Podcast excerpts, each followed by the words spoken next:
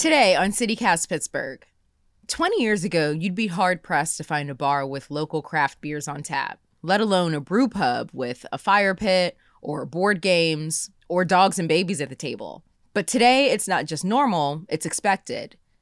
With warmer weather around the corner, fingers crossed, CityCast contributor Hal B. Klein is here with senior producer Megan Harris and I to talk about why. Thursday, February 24th. I'm Morgan Moody, and this is CityCast Pittsburgh.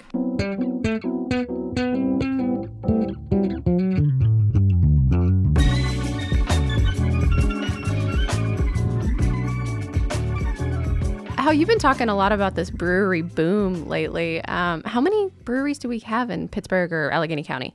So I think right now we're at 45. We might be at 46 because Coven Brewery might have just actually gotten its licensing. So we might have one more. That's a good thing, right? I think so, yeah. You know, I, I one of the brewers I spoke with with the story, Lauren Hughes, who's the head brewer at Necromancer Brewery. I asked her, I was like, you know, do you feel like we're getting overloaded? And she's like, no. You know, if we want to be a brewery destination, if we want to be a place where people see Pittsburgh as a place to go for to enjoy breweries, both for people that live here and for people that might want to spend a weekend here from, you know, uh, surrounding cities, the more the better, the more the merrier.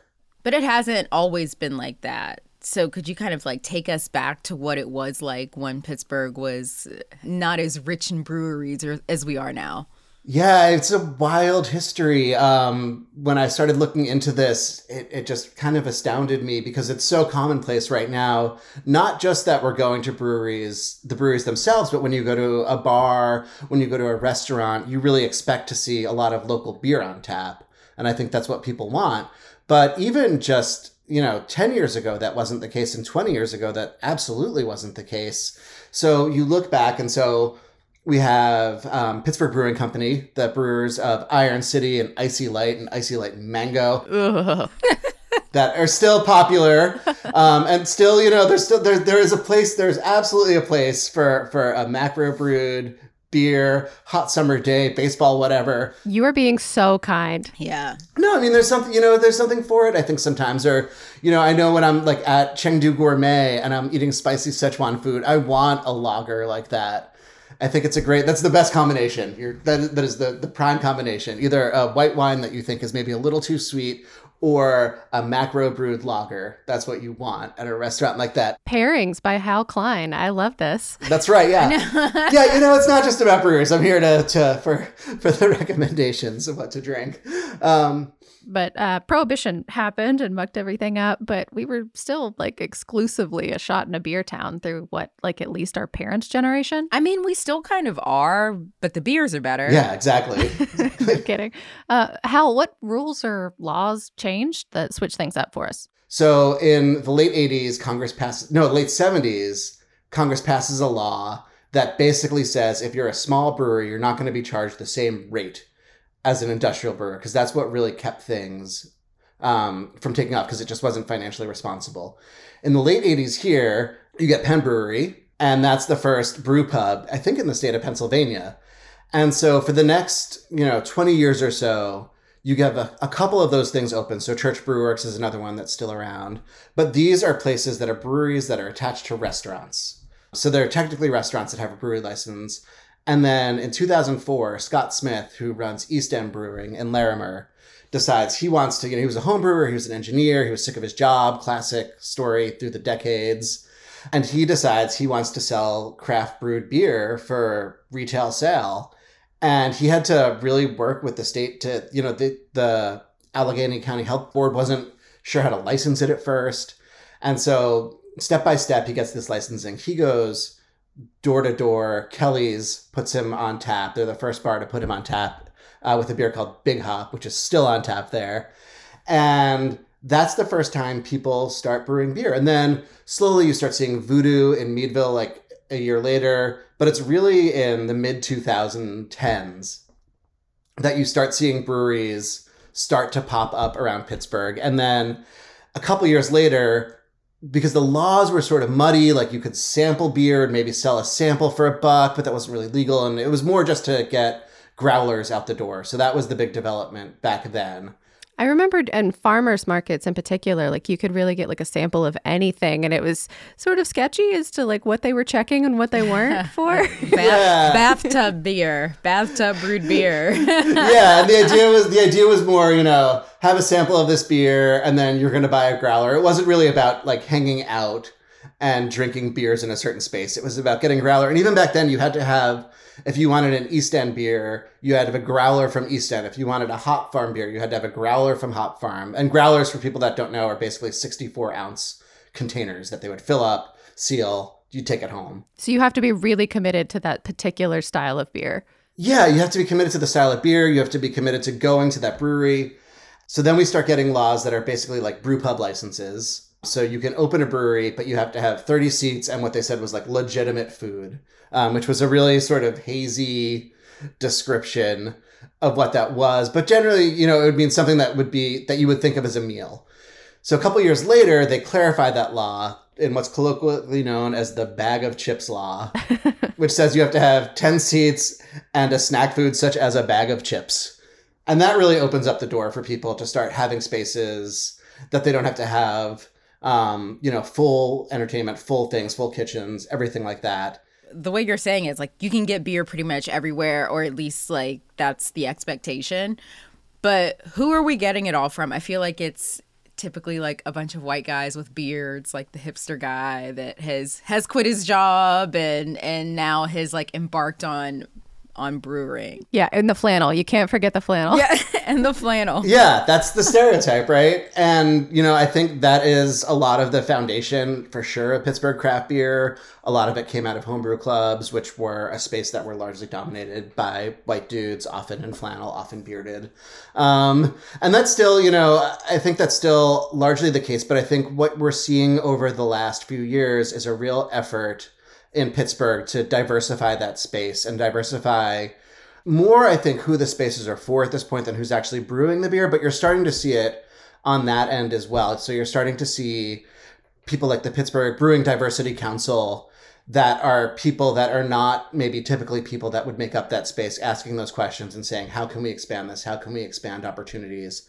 Trace brewing in bloomfield has a vocational training program um, that is really incredible. You know when they opened they committed they realized you know like hey like let's open this space up a little bit more. And the key to do that is to actually mentor some people. And so now we're starting to see the seeds of that planted and we're starting to see you know i mentioned coven at the top of this and Katie Sullivan, I think, is who you're talking about at Coven, right? that's right. She's only the second woman to be a head brewer in pittsburgh but i think it's going to show that that's starting to happen. You're starting to see assistant brewers at places general managers um, in places that are running breweries. And so you know hopefully that's a thing that's going to really start to to change over the years Right. um, and then, you know, when you talk about Day Bracey and Barrel and Flow Fest, you know, the fact that the country's first Black Brew Festival was founded in Pittsburgh Yeah. really says something. And it really says something about the attendance of that festival, the fact that people are hyped about it, the fact that it's going on. And, you know, when I talked to Day for this story,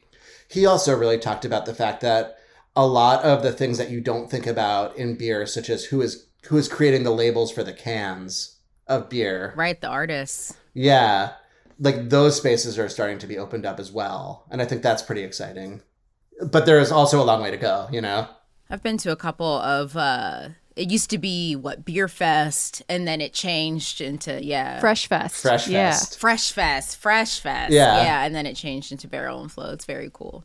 Um, so how would you say the pandemic has affected all of this? You know, are people still flocking to breweries? It sounds like they're certainly opening, uh, but are enough people going to them? I think so. I mean, I think you're seeing, as with a lot of spaces, the ebb and flow of it. So breweries did have the advantage, a lot of them, of having these outdoor spaces. I remember um, last winter at this time being really into Spring Hill Brewery because they had these amazing fire pits set up and they basically just would give you piles of wood and you could just sit out with your friends and just make these fires. And it was really cool. And it was such a cool space too. And you know you're overlooking the city and everything like that.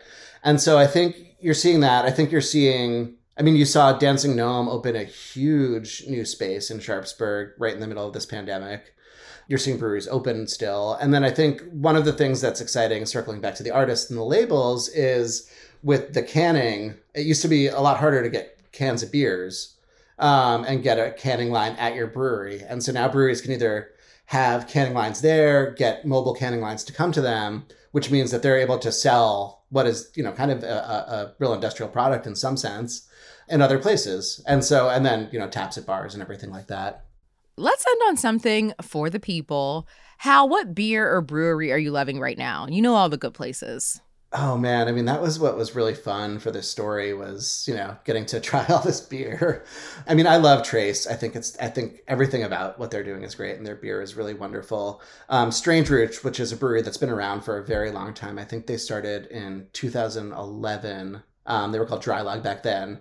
They make really interesting wild fermented beers. I like Old Thunder Brewing um, in Blawnox. They are, and what's exciting about them too is they represent a second generation of breweries. So they started all of them at the Brew Gentleman in Braddock, who also make fantastic beer. And if drinking's not your thing, there's more to do than just drink. But there's so much going on at these spaces too. There's uh, so much entertainment in various forms. And, you know, sure, if you're into crushing beer, you can go and crush a beer, but there are also these social spaces that offer a lot more. You know, and I think that's what distinguishes breweries from it's what distinguishes your corner brewery from your corner bar, I think. Is your corner brewery is more of a space that's going to be a space for everyone to come and hang out, whereas your corner bar might be a space that you might want to stay until 2 a.m. And breweries tend to not be open that late. Yeah. Well, they're really family friendly too. Like a lot of them have like high chairs and, you know, they're ready for your dogs. They have water bowls out and treats at the bar and they're kind of stocked for that sort of thing. Yeah. Yeah. They're great like that.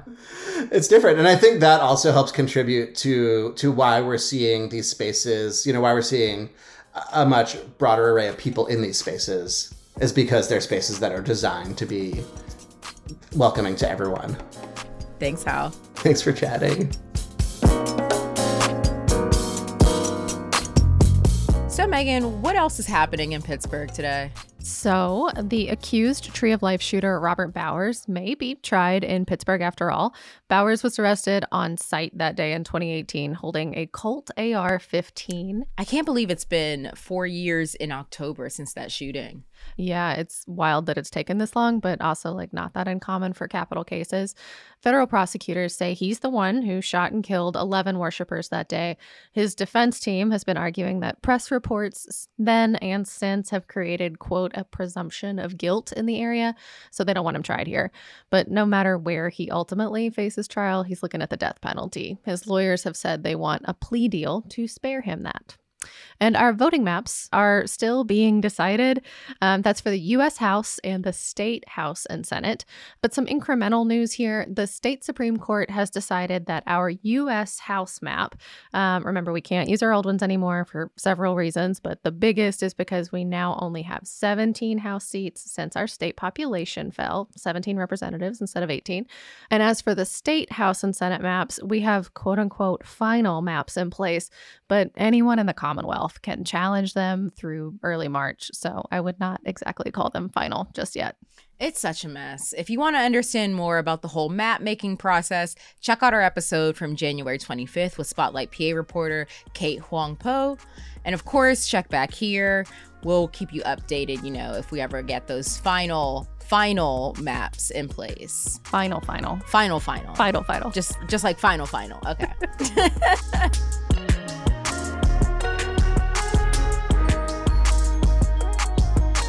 That's all for today here on CityCast Pittsburgh. If you're liking the show, let us know. We love ratings and reviews, but only if they're good. And you can find us on social at CityCastPGH. Make sure you're getting our morning newsletter. Just like the show, it's fresh every day at 6 a.m. And we'll be back tomorrow. That's Friday morning with more news from around the city. Talk to you then.